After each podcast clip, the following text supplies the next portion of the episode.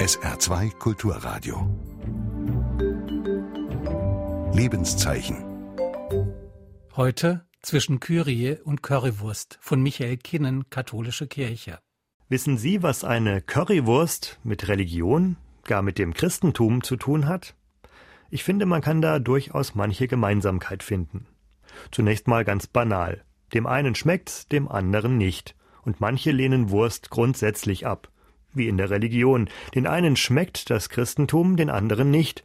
Manche mögen lieber andere Religionen oder gar keine und lehnen Religion grundsätzlich ab. Religionsveganer sozusagen, wenn so ein Wort erlaubt ist. Und dann die Zusammensetzung der Currywurst. Da ist die Wurst vom Schwein oder vom Rind aus deutschen Landen, das Gewürz aus Indien, die Tomaten aus Italien, der Ketchup aus den USA, die Pommes dazu aus Belgien, das Salz aus dem Himalaya und so weiter. Da steckt die ganze Welt in so einer Wurst. Currywurst meets katholische Weltkirche, denn auch die hat ja in sich Einflüsse aus der ganzen Welt vereinigt. Römische Riten und afrikanische Erzählungen, wie die Taufe des Äthiopiers als einer der ersten Christen, von der die Apostelgeschichte berichtet. Psalmen, die im Nahen Osten entstanden sind, und griechische Wörter wie etwa das Wort Kyrie für Herr.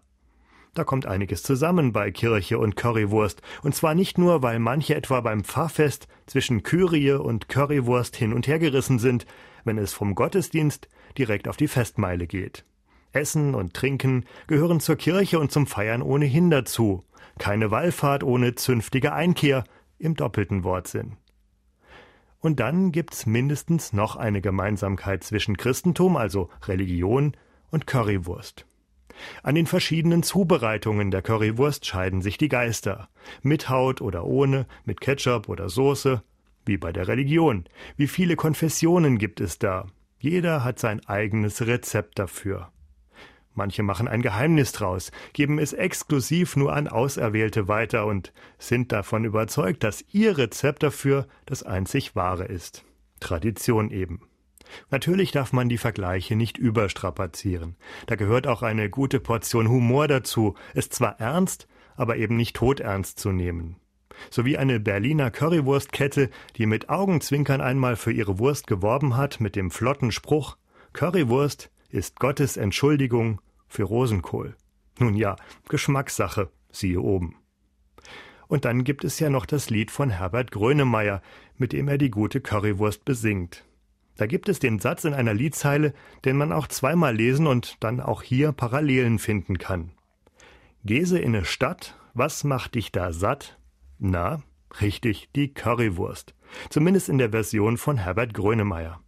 Aber was macht wirklich satt? Was brauche ich zum Leben? Wo finde ich Heimat auch in einer fremden Stadt? Ist das der Geschmack der Currywurst, der bei mir heimatliche Gefühle auslöst? Oder habe ich doch noch mehr Bedürfnisse, um Heimat zu finden um angekommen zu sein. Heimat, angekommen sein, satt sein, das geht noch weiter. Im Leben und dann auch im Sterben, gerade auch, wenn es da mal so richtig und nicht nur sprichwörtlich um die Wurst geht. Was macht mich wirklich satt? Im Prophetenbuch bei Jesaja heißt es in der Bibel: Ich, der Herr, werde euch immer und überall führen. Auch im dürren Land werde ich euch satt machen und euch meine Kraft geben und in einem der schönsten und beliebtesten Psalmen, dem Psalm 23, heißt es Der Herr ist mein Hirte, nichts wird mir fehlen, er stillt mein Verlangen. Und weiter Du deckst mir den Tisch, du füllst mir reichlich den Becher. Es bleibt die Frage, was stillt den Hunger nach Leben wirklich? Currywurst oder Religion? Oder beides, je auf eigene Weise und je nach Situation? Ihre persönliche Antwort können Sie sich ja mal auf der Zunge zergehen lassen. Sie hörten ein Lebenszeichen von Michael Kinnen, Katholische Kirche. Nachzuhören im Podcast unter www.sr2.de.